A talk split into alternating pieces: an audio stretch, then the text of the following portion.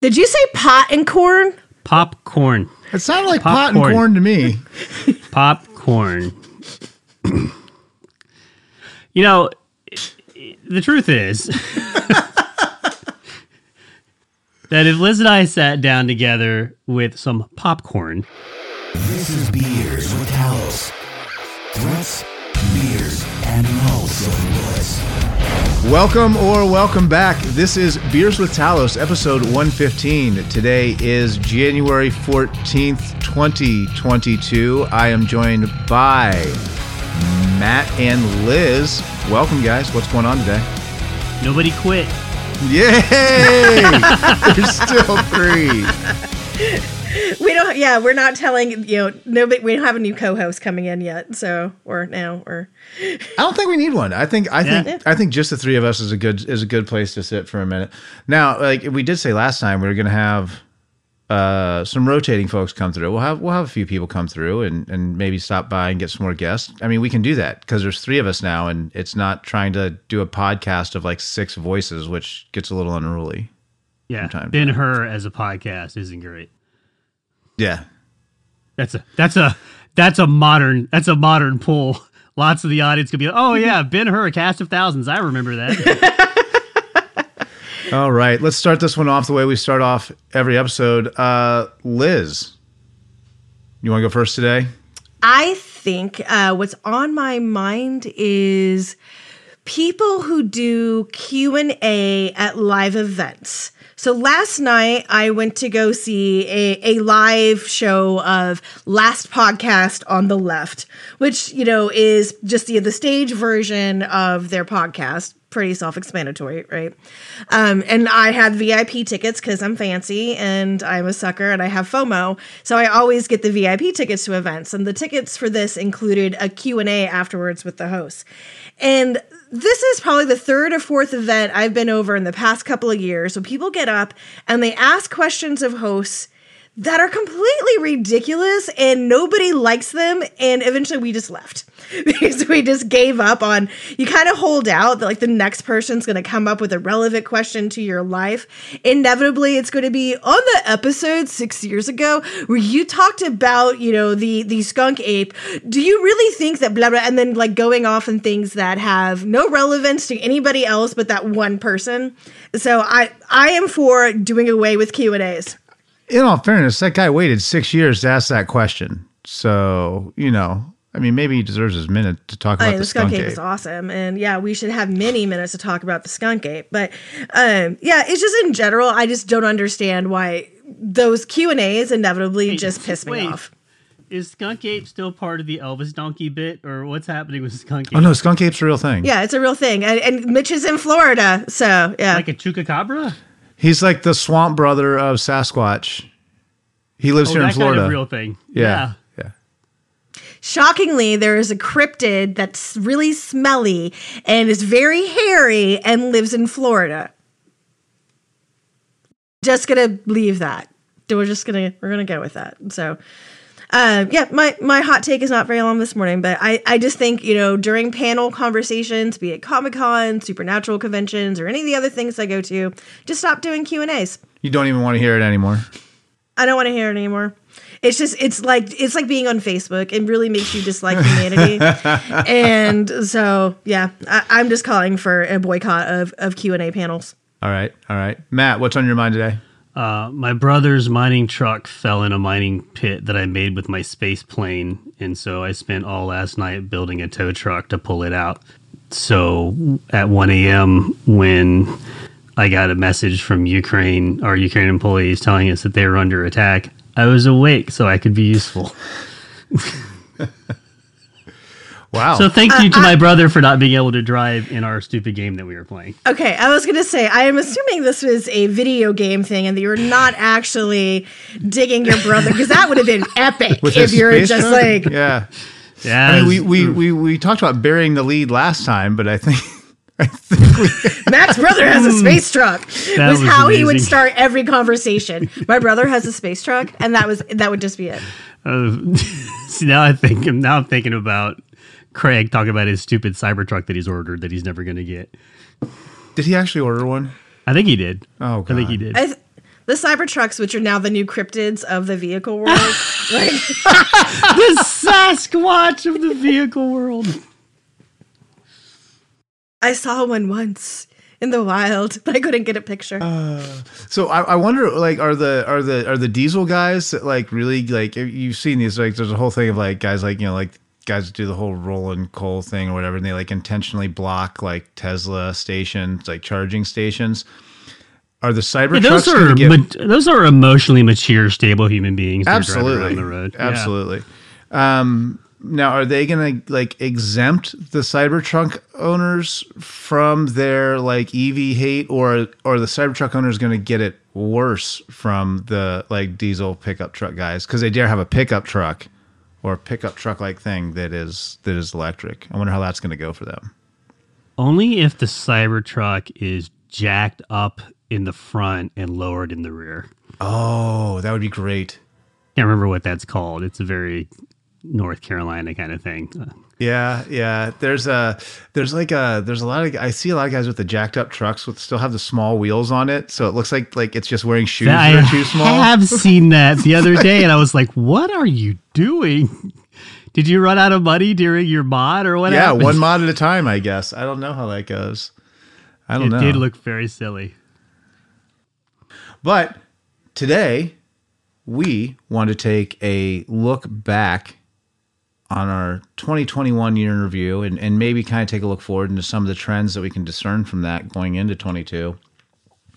We have a blog post that just came out uh, from Dave Liebenberg uh, featuring a lot of the work of his team and the Cisco Talos Incident Response Group looking at the things that they responded to or were uh, top of mind the most in, in 2021 and we wanted to go over a few thoughts around that today because i mean there's there's only so much to your point matt only so much you can put in the column right and you know sometimes bearing out a little bit of I, discussion you could definitely put a little more into the column.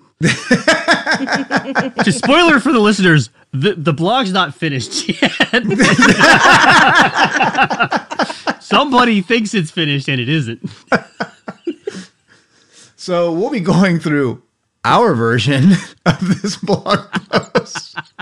Hopefully it in some way shape or form lines up to what you're reading as you listen to this podcast.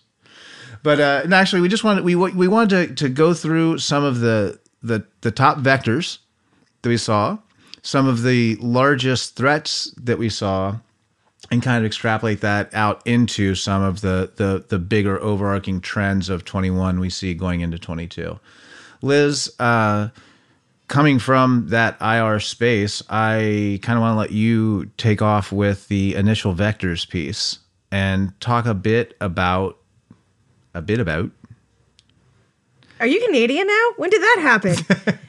Did he say a boot? oh, i'm sorry Oh, here we so go. sorry. So sorry. if you want to talk if you want to talk to us about those initial vectors and let's know what were some of the largest one the, the the most prevalent i should say most prevalent initial vectors that we saw and why is it not shocking that they're all related to people Well, I mean, I think the year it will be news the years where uh, phishing attacks will not be initial vector. that will be. I, don't- I think that'll happen in like 2027. But clearly, no it's a, it's an easy way to get in, and so not easy necessarily, but it's a uh, it's it's a path. It's a path to success for many people. So clearly, we still saw phishing. Um, we also obviously saw a number of things that were related to uh, software vulnerabilities, things you know, which we'll talk about I think a bit later to go in a little more detail on.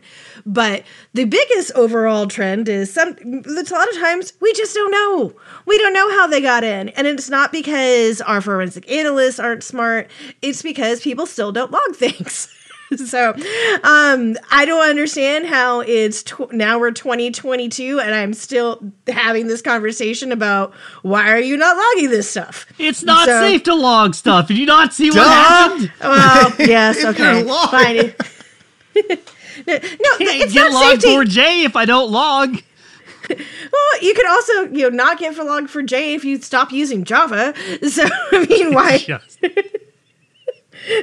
Which I believe is another thing we've been saying for 20 years. So, um, but yeah, it's still it's still an issue, and it's always that disheartening thing where you come in and you you have your fingers crossed, and we're like, all right, how can we help you? What has happened? All right, do you have logs for this day? Maybe. I don't know. Oh crap. That means you don't. And then we have to start doing you know it makes not only our job harder but it makes you less safe because we can't figure out how they got in. So we can't figure out how to stop them from getting back in again. I mean we can certainly make assumptions based on the type of threat actor we're seeing. I mean we do you know because nothing you know nothing new is everything old is new. Is that that phrase? Um so you know we can look at if we know it's something like oh it's Ryuk, we know generally where to start looking for things. But if it's a new vulnerability or something new, we we're going to be you know digging around in the dark a lot more.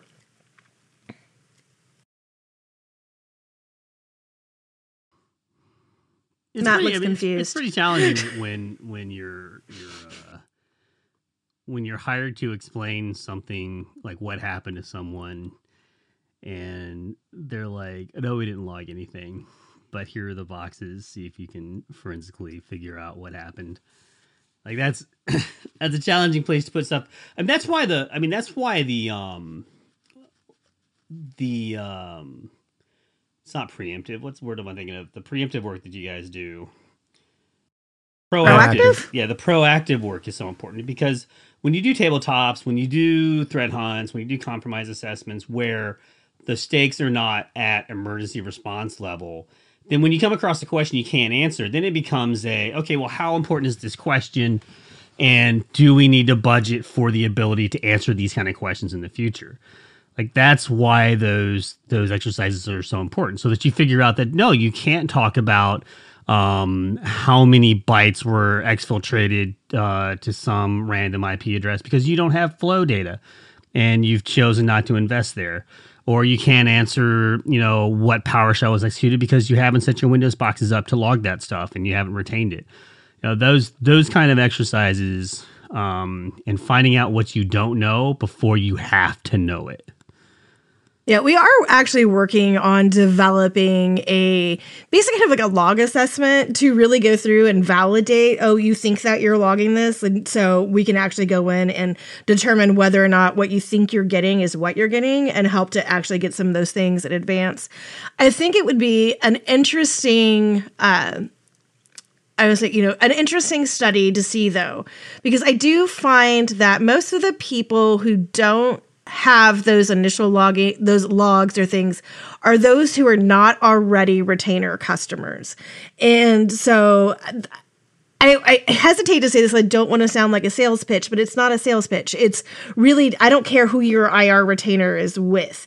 Having those things in advance are going to be crucial to how you respond. Because I think the majority of the people that don't know what to do are the ones that are coming out just trying to actively engage us at that time, right? Instead of having those conversations prior to the IR.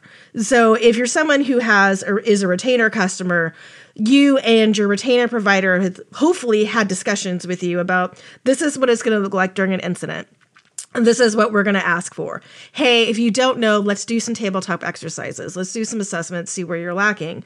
And those, though, who we get are the panic modes, which are, oh, we got hit with ransomware. We need emergency forensic response and having to start up new contracts, all those things. I think that is actually probably one of the main different differentiators between determining that. I think it would be a good study to see when we could determine what happened with someone who was already a retainer customer versus those who are just starting a brand new engagement.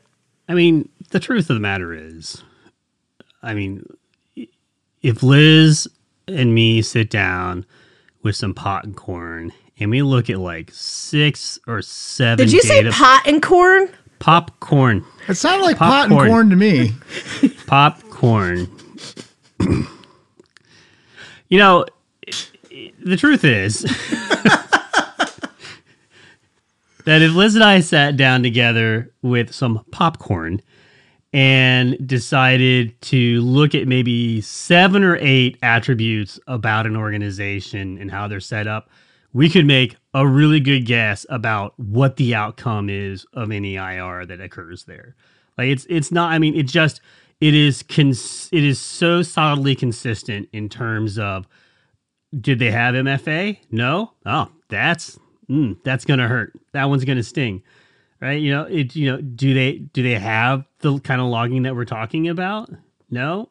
They're gonna have some questions that they want answered that we're not gonna be able to answer for them. Like like it is it is defi- like nearly definitive in terms of like these are the things you need to do, and if you do them, it'll hurt less. Like I can't guarantee you you won't get breached, but it'll sting a whole lot less when it happens. Or it's and it, it goes to the let's get back to the you know the basics conversation. You know, do you have an edr do you do you even have av uh, there are still systems we go through that don't have av on them like or an edr and i'm like what how? How is that you know even possible? And they're like internet facing things too. How has this not been a problem yet? Oh Well, they, no they no just, no! they just it was a problem they just didn't yes know. yes that. So with all of the all all, all of the lack of logging, there were uh, still four or five big incidents that will probably carry the uh, you know the, the title of the the big incident of the year or were you there? And interestingly enough, they almost fell perfectly into quarters. I noticed because at the top of the year we had every they did everybody's measured by quarters, even the bad guys. it, it, it does make you they wonder made their OKRs. yeah they had an okr and they're like okay q so q1 everyone's beholden to the shareholders, I guess. yeah and, and not talking about fiscal year because it's fiscal year is stupid um okay so but all right so the major major incidents mitch i think you're trying to get us on a, on a topic track um so we start off with uh SolarWinds Oh, yeah, is how we SolarWinds. started the year so SolarWinds kicked off our year. That was, I mean, it was a kind of a, a fine how do you do. And I don't want to spend the whole time talking about like each one of these because we've discussed every one of these in some way, shape, or form over the past year. But uh, SolarWinds was interesting because this kind of introduced a big piece of like this. This was a very headline grabbing supply chain attack. Uh, and it wasn't our usual like, oh, ransomware got us again. Oh, ransomware got us again. This had a new a new bent to it. Yeah, and I think it's one of the the bigger ones we first started seeing companies asking, "Am I affected by this?" And not even really understanding how to determine where they're where they were vulnerable. So, you know, we had to you know work with a number of institutions to determine that. But I would think, and you know, Matt, I think you probably have a really good perspective on this. I think is with these larger types of vulnerabilities, I think we're starting to see a lot more input from government agencies like CISA, and also starting to see corporations maybe battle each other less and start contributing more to the overall industry when it comes to how we are vulnerable. Is that your experience this year, Matt? I don't think it's about yeah yeah. I, I don't know that I'd phrase it that way. It, it's not that. So look, coordination takes energy, right? Intel generating intelligence takes energy. Sharing intelligence takes energy, right? And so to if things were nice, then I wouldn't expect a lot of sharing because there's not there wasn't enough to to make it worth doing. But now, I, I think what we've realized is there's enough going on that while on the face of it, it might it might be hard to justify to a shareholder why are we spending so much money generating intelligence that we didn't just hand over? Like it is part of the collective defense, right? And and the value you get out of everyone working together is greater than the value you lose for you doing your part. And so I'm not just I wouldn't say that we're battling that we were battling each other, but like it just has become abundantly clear that if we don't work together, we're going to have a lot harder time than if we if we do.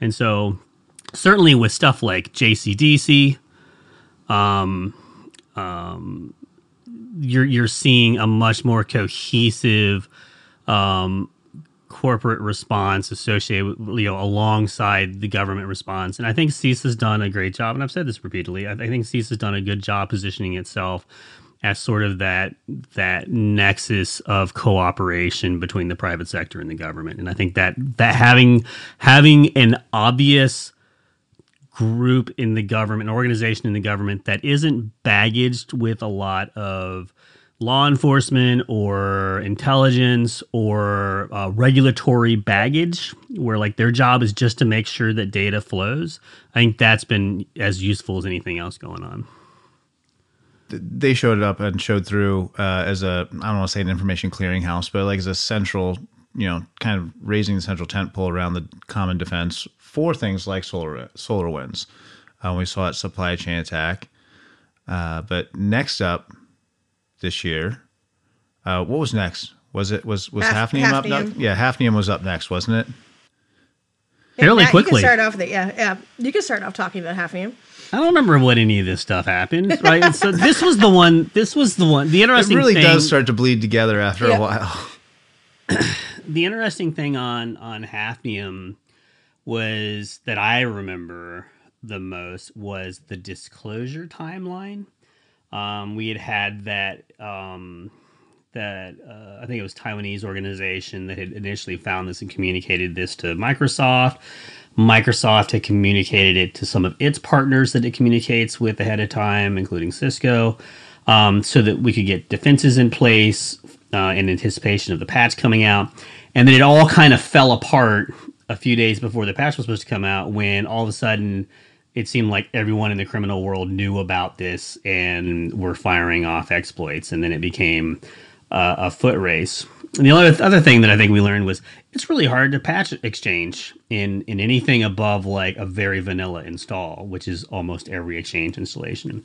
Um, so so the the bar uh, that system administrators had to jump over to get these things done um, was impressive. And I think the last thing, and like almost literally the last thing about that event that kind of really caught my eye was the actions by the Department of Justice, where they actually um, obtained um, legal authorization to go in and remove um, uh, web shells from some affected Hafnium servers. Uh, so lots of lots of interesting pieces on that. Um, and yeah, definitely was another one of those big um, week week plus long slodges through learning whole new things about exchange. yeah, and it what and if if the number in our blog is correct, uh, it was 35% of all of CTI, CTIR's incidents in the spring. And but most of them were scanning and I think you know that's something we see now for Log4j too is like we're there is a lot of waiting for that foot to drop, right? We're seeing a lot of things. Okay, we found we're vulnerable. We found we are scanned. Where's the exploit, right? So but I think what was good was there were a number of customers that were reaching out for the the sec that trust but verify, right? Like we think we're okay. We want you. We need your expertise to come in and make sure that what we're seeing is what we think it is, right? But I mean, I think Exchange shows itself as like Exchange is damn near ubiquitous. Like find an enterprise that doesn't run Exchange servers, and you know, you're probably dealing with a very small company because it seems like every large business runs Exchange server, right? I mean, it because of the. I think because of O365 and moving to that, I think there there were a number that don't have. I saw in, the in our customers the number of on-prem Exchange servers I think has gone down, especially for those who are, who are moving in. I think we're more likely to see it in like small medium businesses, and I think in the larger enterprise there's gonna be less of on-prem. Well, there were reports during Hafnium. Uh, like one of the things that we learned is like the migration to Office 365 often involves setting up another Exchange server to do the migration from your Exchange installation to Office 365. And so we had some organizations that were had like this other like rogue server that was still sitting there because it was handling those pieces and they hadn't decommissioned it. So while cloud Office 365 wasn't affected by the Hafnium set of bugs, the the translation or the uh, the um, transition server was. And so there's just tons of like like just it's it's the thing that like you just learn a lot about about these various systems when you have to suddenly dig into detail on how they work. And so this is this, that that was happening. That was a lot of them this year, but that was happening for sure. Well, we do have a, a in a in a turn of events. It seemed like it this year may have been shaping up to be the year of supply chain attacks instead of yet another damn year of ransomware leading the way. no, it was still a year of ransomware. We just had supply chain attacks too. We- they- And they just There There's was no less ransomware. Right. There was just more supply chain. Well, and I think you know we're just all sick of talking about ransomware, and we kind of we know for the most part how to deal deal with it, right? I mean, ransomware. I mean, which if we talk about that as just a major security incident as a whole, certainly we saw things that happened throughout the area. We saw, you know, double extortion is just here to stay, right? Yeah, that's- um, unless unless we just all go to killware. Haha, I saw killware. Um, so. Matt's already like I think I just saw his head pop off his Didn't we actually do a whole episode on just that word once? Like it was. and we weren't allowed to say that word. Um, but what I, I think you know we're, we're so we pretty much know how to deal with most ransomware at that that at this point, which is why it's not so much of a topic because there isn't that much that has changed in terms of how these actors are getting in, moving moving laterally through the environment, taking stuff and then you know encrypting and then asking for money and then posting the data. I mean that's pretty standard and i think we we all have a pretty good idea to how to respond to it now of course now that i say that everything is going to change but you're welcome I don't know. That's pretty solid. like, like now, like if you like if if I saw ransomware they didn't exfiltrate data, I'd be like, "What were they lazy that day? What happened?" Like that's just part of part and parcel of what we do on ransomware now. We take the data, a copy of it, and then we encrypt it. And That's just how it's done now. That's the standard operating procedure for ransomware. That's just table stakes to be a ransomware operator, right? Like that's just Yeah. how you get in the game. Well, further on after after uh, Hafnium kind of wrecked its havoc a little earlier in the year, we saw our our, our good friends Revil, R E Evil, depending on who you ask, uh, and their attack against a IT solutions provider. Like, so they didn't just go after an end customer; they went after the company that takes care of the IT stack for all these other companies when they attack Kaseya. And that led to a whole interesting spate of conversations uh, in the you know service provider space and how those how they're set up, how they react, and how you have a whole secondary layer in the middle here of you know while they had X number of customers that were impacted, that actually translates to all these you know tens thousands of endpoints uh, just because of the nature of their business. Yeah, and I think that my main takeaway from that was really understanding you're right to audit the logs of people who are in your environment and using your systems and MSP providers are not any different, right? You should be able to know what information how they are using your environment and what information they are taking from it, right? Because again, it goes into are we vulnerable to this? Well, I don't know because my MSP won't tell me right? So making sure that that's in your contracts ahead of time, that you have the ability to audit what's in there, and they have, you know, the responsibility to disclose to you if they if they are vulnerable. How'd that look for you guys? You, you Matt. Um, trying to think of what what kind of stood out from that event, or what kind of the takeaway on that is. Like between that and portions of Log4j, like the thing is, is that I it just I feel like we have when we design enterprise networks, we're just happy to bring in um, foreign objects and put them into the network and be like, this is part of the network now and it's part of us. And but when really you don't have the you know you don't have a software bill of materials, so you don't understand what libraries are on there, and you don't necessarily maybe you haven't thought about um, what the history of of that company is. So, for example, one of the things with NotPetya was that we saw hospitals in the United States getting hit by NotPetya because they happened to have a need to have the tax software for Ukraine on them. And like, if you thought about, you know, you know, if I'm doing business with Ukraine, then I expose myself to this. Maybe I put this in a little different segment of the network. Maybe I treat this differently. And so, you know, I just, I feel like first, even internally, what I'm learning or w- the way I'm evolving thought wise is that if I bring something in, it gets locked into an environment with no greater anything than it absolutely needs. And if I can, and I, if I can make it so it can't talk to anything else, I, that's what I'm going to do. Um, now, how scalable that approach is, um, that becomes wildly difficult as you as you grow larger, and there are drawbacks to that. But but just you're you're constantly seeing you know these these ele- these different elements, and it's particularly troublesome with Kaseya because Kaseya had like administrative like it was part of the administration process right so Right. so it, it, it's it's not necessarily directly applicable because there you're sort of like you're like I can't do you know I I'm not in a position to do the IT administration work so I'm going to have this this team do it and this is how they do it. Um never thinking or never even having the background where you would be expected to think about hey I'm I'm outsourcing a lot of power over myself to this group and there's a there's an exposure and risk here.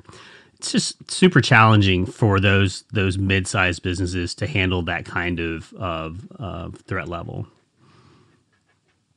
Uh, I will say, in in some update news on Kaseya and REvil, they had some rough mornings. You know, suppose supposedly, I don't know if anybody remembered. Like the, the the day that we are recording this on January fourteenth, Twitter has been a buzz with uh, uh, Russian hacker door kicker videos of uh, the federal police taking down REvil, doing a takedown this morning and disbanding that group, uh, according to the news stories. I I know that was uh, Liz. You sent a link that over, and that was that was that was quite a watch. I didn't understand a word of what they were saying, but I, I mean, think the No uh, the video speaks, the body language speaks speaks volumes there.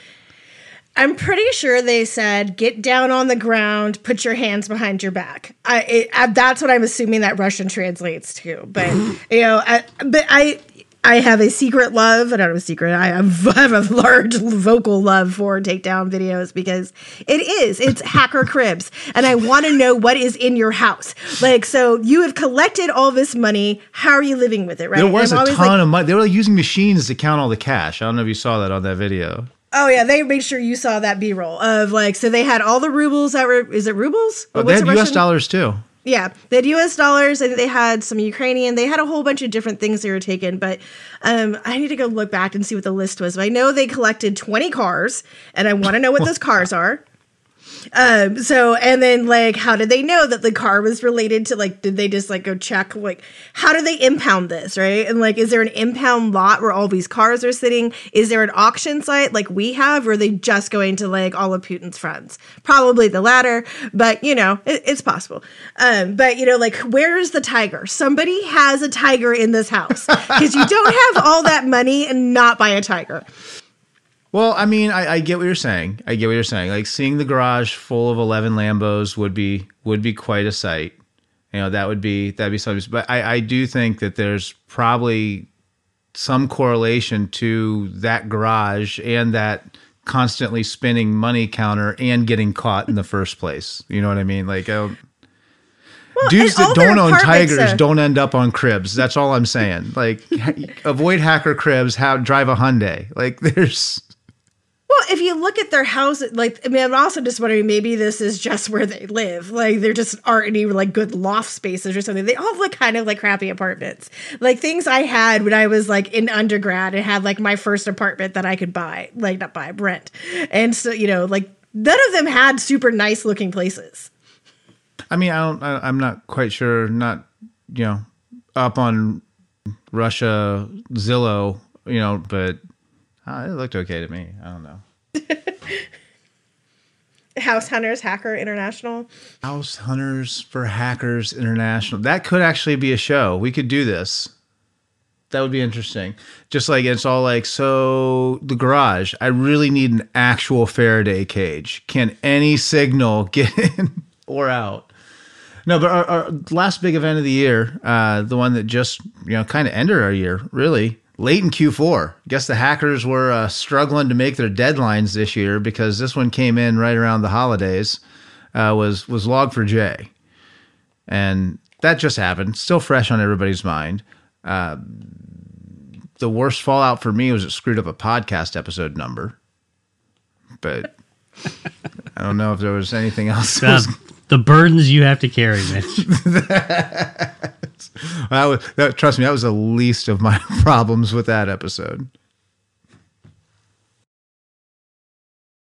So, how'd Log4j go? How'd the team see that, Liz? Um, what's the fallout been so far? I mean, is there still any fallout for that, or are we are we quieted down on the Western Front now? I mean, I think we all agree that we're likely to see fallout from this for a, a long time, but we may not know. Uh, it goes back to the that question we asked earlier, like how do you know if, they, if this is how they got in? And you know, I think it's probably and and Matt, this is probably something your team is thinking about. Um, it's probably going to, from my perspective, it will be in conjunction with other TTPs. Like also, we'll start seeing exploit kits, you know, that this is and and then knowing that oh, if I see them go to this IP, you know, from this package, then we can probably say this, you know, that lot this was their initial entry vector. But Matt, what do you think? The, uh, I mean, so I read, uh, I I read something online where they were talking about Log4j, and they were like, "This is a massive attack," and I'm like, "No, it's just." It's a vulnerability. Like that's what Log4j is. Like it's an opportunity, and then everything else is different. Like, or or, or to some extent, everything else is the same. We've had Log4j, and then we had coin miners. We had coin miners before, and then we had coin miners using Log4j. Like that's just what happens. Uh, the the difference is that it was a gunshot start, right? Bad guys, good guys, everybody same time. Hey, here's a vuln. Good luck. And the bad guys run off in one direction, the defenders run off in another direction, and and you know it's it's it's it's that kind of thing. The thing about Log4j that was was, I think the reason it got people so wound up um, is just the breadth of the deployment and the fact that this wasn't like a, a vuln in a like it wasn't like Hafnium, right? Hafnium also had a gunshot start to some extent. I think the bad guys had a little bit of a head start, but not a massive one. And and very quickly there was a patch available for defenders. And then there that was the struggle there was am I operationally set up to immediately do a patch on window on, on exchange boxes and, and can I do that? Whereas with with Log4j, there was a whole lot of wait, do we do we use Log4j? Did you? I don't. I don't know. Is it? Do we use it safely? And does this strange black box that I bought that runs the cameras on my network is that? Does it use Java or is it? Is it C? What is it? C sharp? What's happening here? And so you had an inability to one a very trivial to execute attack, like stupidly easy execute attack, uh, and and just a threat surface that even attackers didn't know what they were hitting. Like attackers were just jamming like strings into random field, not random, into very specific fields in different network protocols and just shooting them out. And they don't they had no idea what box was coming back to talk to them, but they guaranteed they got some.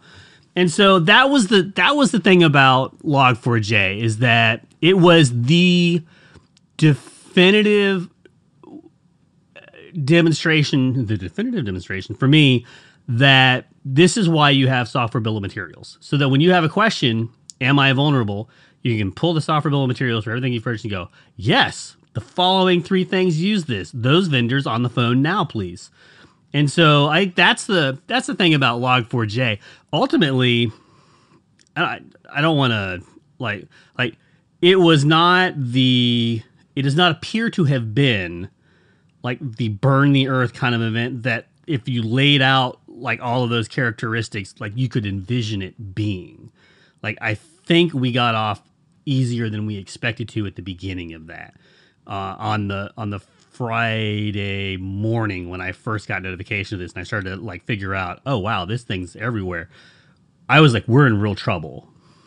Like I, I think we're in big trouble here, and we just haven't had the sort of cascading like we're hacked, we're hacked, we're hacked, we're hacked, we're hacked notifications that I would have expected that morning. Um, and I'm not sure what the what the whether it's because it was late December and everybody decided to take off, including the bad guys. Um, I'm not sure why we got off um, as cleanly as we did, or maybe people just reacted. They they all saw and were like, "We're going to patch right now. We're going to immediately put these remediations in." Um, but we we've seen very few. Um, we've seen lots of activity, very little crises. One of the things that I wonder when there are situations like this is I think, you know, the larger organizations obviously are concerned and are immediately, hopefully, making efforts to determine whether or not they're vulnerable, what, you know, what their threat surface you know, is going to be. But a smaller organization, maybe less likely, you know, the ones who are barely doing patch Tuesdays, you know, maybe you know they have their IT guy Bill didn't didn't read the news in December because he went fishing, right? Um, and to me, that is creating a lot the the vulnerable space in that kind of that third party s- structure. That's where I'm kind of worried that we're going to see is there that's going to be an initial entry vector for other people to use to launch onto other systems like we've seen before, right? So to other companies and and I think you know the the people that we call the sophisticated actors, if they're leveraging it, they're being quiet about it, right? We know at least like one nation state actor has been been using this as part of their kits, but um, I think you know the the more you know the APTs, the the bigger people of the world, if they're using it, like they're not going to make a big stink about it. They may could just be getting in there, laying quiet till everybody forgets about it, and now they already have they know they have that path inside. I mean, that's a safe money with that kind of attack, right? Especially if you can kind of fudge the, the very logs that you're using, you know, the very thing you're using as an attack vector to cover your tracks. You can just stay right there on the front porch as long as you want. Right. But even, I mean, so yeah, we'll have that thing in. But if you have the other security technologies and other personnel in place that are watching what would happen next, which would be, oh, hey, now we're starting to see lateral movement in our environment, other things. So even if you can't detect that first part, having the second thing be a red flag, at least you can catch them at that point and contain it earlier. Yeah, yeah. Uh, So, I mean, given given the kind of activity that we saw this year, there's there's absolutely zero reason to see that we wouldn't those trends wouldn't continue into the new year, like ransomware. Like uh, I believe one thing we didn't really touch on would be healthcare as a as a very you know as a high ranking vector. Uh, people are always going to be clicking on the wrong thing. Business email compromise is going to continue to happen. Phishing is going to continue to happen. There's there's no reason to think that the anybody's going to be you know ransomware is anything but all gas no brakes for 2022. Uh, but what else do we see as as trends impacting that space? Not necessarily what threats are going to happen or not going to happen. Like not not looking into a crystal ball here, but I guess an example, uh, like continued involvement in, uh, you know, hopefully, uh, a trend that we see is the federal government continuing to lead the way with a, a whole, more whole of government response to uh, cybersecurity issues. I would love to see and- that continue in the new year. And I think that's one of the major things I maybe I think should get hyped a little bit more for 2021 was the ransomware task force. Yeah, I believe so too. Matt, that was something What? that you were involved in there. Seems like And really just the, the concept of the whole government response to ransomware. exactly. I mean, it was it was useful because of its. I, I think because of its place in time, right? It, we we worked together and created those recommendations. I think, and provided them like within like three weeks before Colonial Pipeline, right? So, Oh, like, you it just, had to get Colonial Pipeline in here somewhere. Matt was very upset we didn't have it in our list of topics. Well, let me tell you what. If you look at the updated drag bro- blog draft, it's in there now. Weirdly, um. So, but no, I mean, I, I, I mean, Colonial. Let's let's let's come back to Colonial, um, because I, I I think there's there's reasons to talk about it. Um, but yeah, the ransomware task force definitely a, a point in time where we, we had the information available to governments when they were ready to take major action, right? And I think that's why why the RTF was so so effective. Um, uh, that and just the enormous amount of talent that that was available there um, to work together to, to to come up with these recommendations. There was a lot of work. Okay, I want I want to pause you there because you said it was effective, right? So, what ha- have we actually seen um, positive outcomes come out of that task force? whether like so i don't want to to take credit where it isn't justified so what i would say is the things that we advised um particularly like like so particularly the things that that i kind of uh, advocated for are the kind of things that i'm tracking um like like a more aggressive um offensive cybersecurity posture against these these actors has come to fruition to some extent in the time after we released. I believe I would argue that those those efforts were already underway as we were writing them, and so we were merely documenting what collectively people thought needed to happen. So I, I'm not saying that RTF put in place these, but but the list that we put out are the kind of things that governments are choosing to do, um, and so I think having having kind of like a, a, a a list that way. That's that's how I mean by effective is that it, it accurately documented what in 2021 we collectively thought needed to be done to to kind of try to curb some of this activity. Do you know are there plans to revisit the task force? Like, is it going to be an annual thing? I don't think so. I don't think so. Um, there are still there are still echoes of that activity happening. There's still elements of of some of the cooperative work um, that are that are continuing to happen that are that are out of the sponsoring organization for that.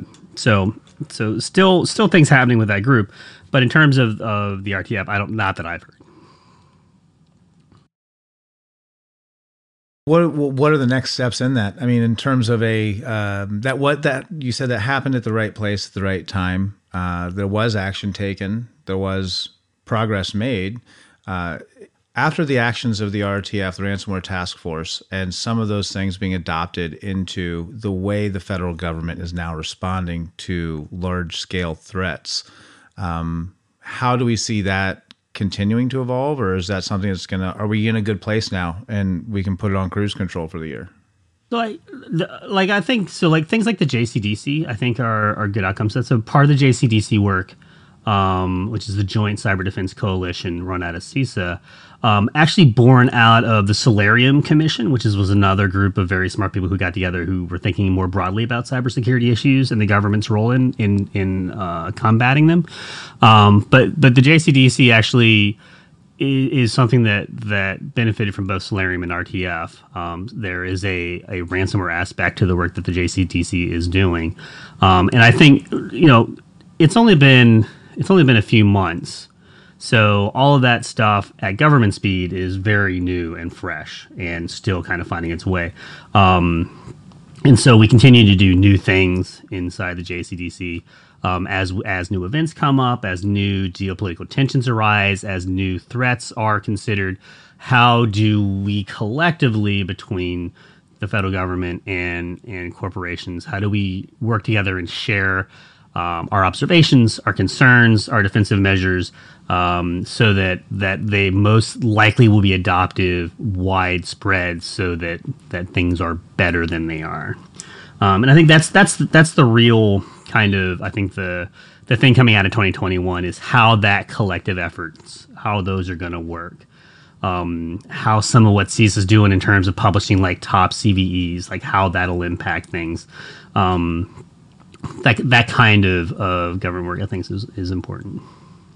Have we seen adversaries changing any of their patterns or ways they behave because of things like the ransomware tax task force and just general like government? No, I wouldn't say because of the ransomware task force, but I I would say so. So going now now going back to Colonial, um, Colonial is a major event in the ransomware actors timeline. It's also a major event in our timeline.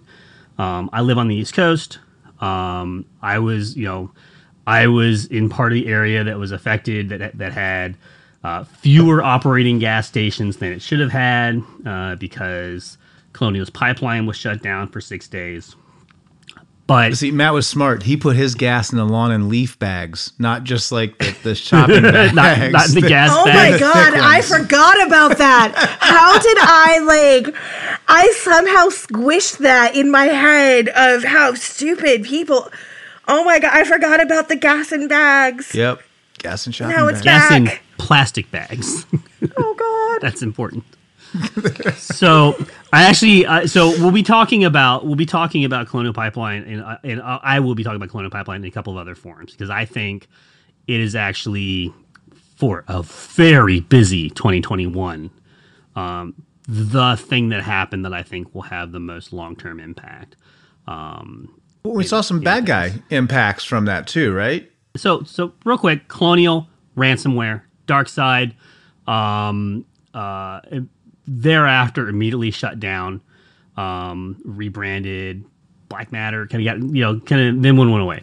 Um uh interesting that the government uh managed to recoup some funds but the thing that happened like so it was it was ransomware task force colonial pipeline biden executive administration order like like within like all like a period of like three and a half four weeks all kind of happened in a row um and the government responded to colonial and i don't think that it, I, I you know and in my estimation we are not fully aware of everything that the government did in response to colonial but when you when when today when today um REvil attackers um, or REvil malicious actors were arrested in Russia.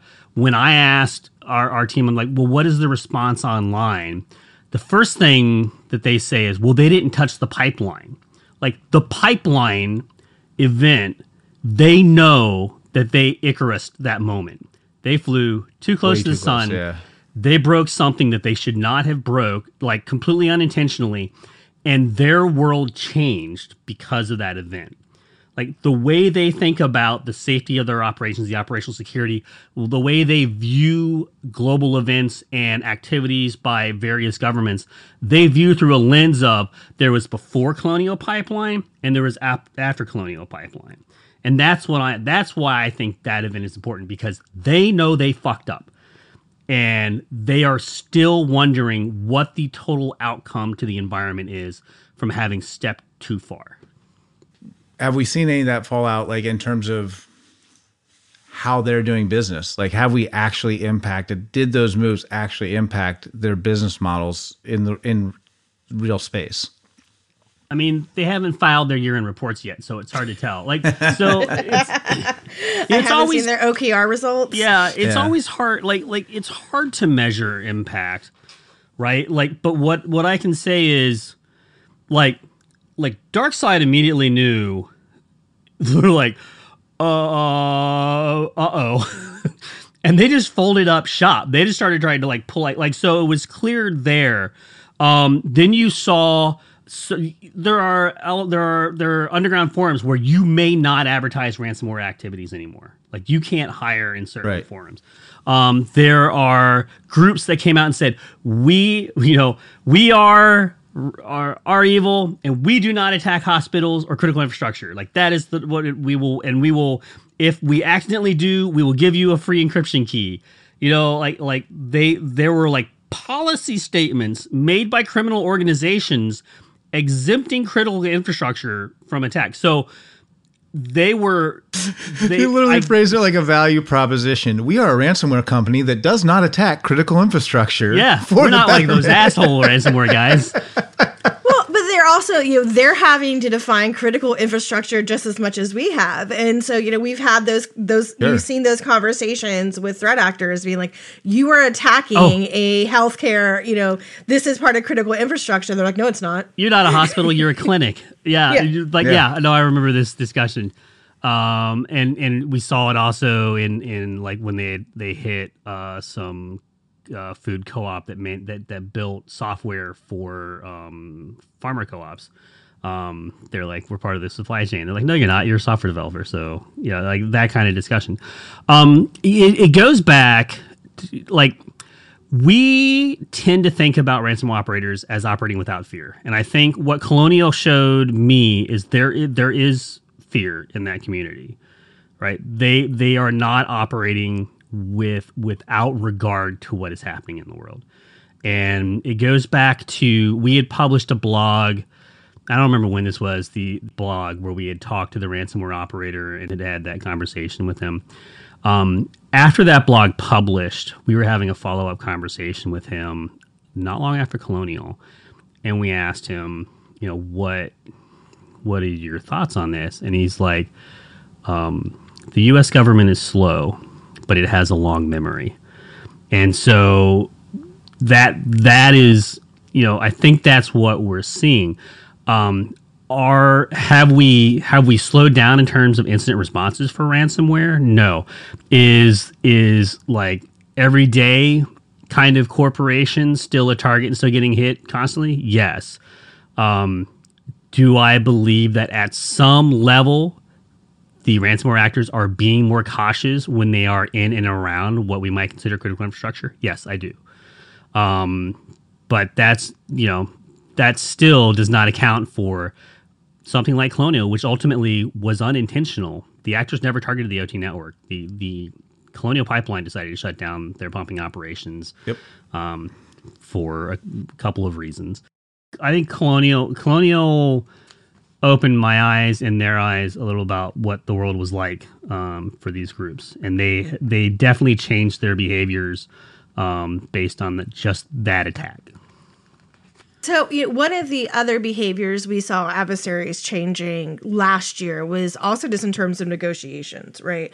Uh, so we did see, you know, there were a number of adversaries, uh, not a number, I think there was one, uh, but adversaries that if you were using a certain company to negotiate your Yep. ransomware with, then they just didn't want to play ball. They would raise raise the price, do other things. So, uh, do where where do we think that came from? Like, why did they decide say they had enough of? I mean, I have thoughts. Like, you know, if you have an effective, if you have a, an effective negotiator, then they don't want to work with them, right? I don't, you know, it, it is the if you look at the dark web postings from these groups, and if you kind of try to understand which postings are kind of legitimately from people who can speak on behalf of the groups and kind of hone in on those, they're very personality driven right? There's there's there's only like six or seven ish depending on how you measure it and everything else major ransomware operators. Um and tho- those are controlled by by people who make decisions about what they do and who who they'll work with. Um and you know sometimes they don't there's there's a disagreement about how business gets done. And in in that case I think there's a disagreement between the negotiators and someone who was able to say well that's fine. Here's how we're gonna here's how we're gonna play ball uh, on this. Um, and we can we can afford to take the loss by just walking away from an encrypted environment if they bring in this group. Um, i have had no indication of what the impact of that has been in terms of people using that group or anything else. I'd be I don't know I don't know a way to do that from our position. So I do want to start dialing it in, uh, and and we we always close going around the table with a, a parting shot, closing thought. Uh, so let's do that again. Liz, you kicked us off today, so how about you give us your the parting shot and closing thought first? Okay. So originally, I was going to be talking about ghost hunting as my parting thought, parting shot, because, and I'm, I'm going to save that because I have many thoughts on it. But I actually want my parting shot's going to be somewhat security related, and that's going to be QR codes. All right. So uh, I made a joke during one of my friends' webinars or whatever live streams they're doing. Uh, talking, we were talking about, or he was talking about uh, USB infected malware, right? And how security researchers love to go into a parking lot and just like throw USBs out, and Do they? everybody knows. do they love to do that? Everybody loves to do that. Um, so, you know, um, so you know that used to be that. What are those threat vectors? We're like, oh, don't don't shove this USB into your system unless you know what it is. Um, but right now, I think we're seeing, you know, if you're at a restaurant and you have a menu in front of you and there's a QR code on it, every mom and pop is now just automatically clicking on that and going to it. And it actually hit home um, within there's a in the past uh, past week or so, Austin revealed that there have been a number of people who have been placing QR codes on the parking meters in Austin streets. So, and basically you go on there and it says, "Oh, hey," and I have seen these in the wild, by the way, um, but I didn't I didn't click on them because I didn't know they were malware, or I would have. But, um, I have seen these on parking systems where they basically said, "Hey, really easy, come pay pay this for your parking," and it Yeah. goes to a very good crafted website. The website looks just like it's Austin's parking people, or whatever they are, and then you put in your your license plate number, your credit card, and you know, so now that you know they have all that data. I will say though, I did like Austin's response. Uh, so I used one a parking meter last night, and of course, I'm like, please have have the QR code, have the QR code, and it did not.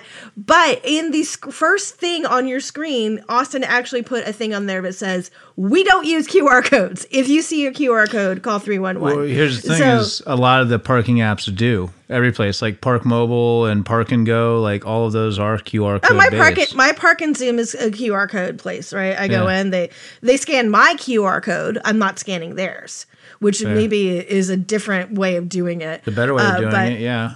Yeah, certainly is that you know we think about that, but I I think you know in terms of funsies, I th- not I don't think there are any like major like hacks that come that way, but I think we're gonna have some some people are gonna start doing some Not major hacks, but fraud. codes. It's fraud all over the place. Yeah, we talked about that a while Yeah. ago. I think a few episodes ago, and Craig said they were never going to take off, and then we laughed at him, and yet here we are with everybody talking about this. Now, the big thing is, I think the big difference is like the only a QR code is just like a link, but worse, right?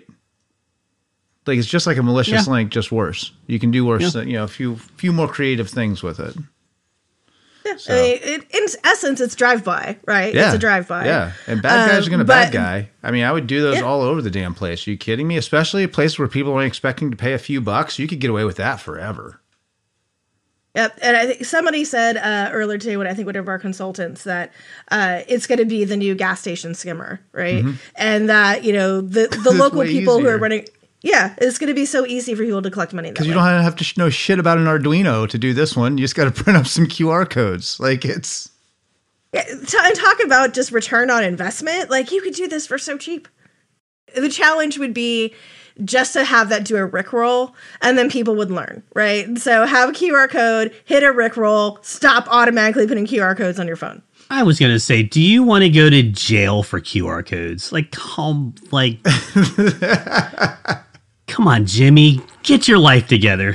What would they prosecute that under if it was just a rickroll? What Oh, would they- Rickroll, what- no, that that's that's yeah, yeah. I mean, if you're actually taking money, obviously there's all kinds of fraud statutes. Yeah, you're a criminal. Like there's other things you can Good. get.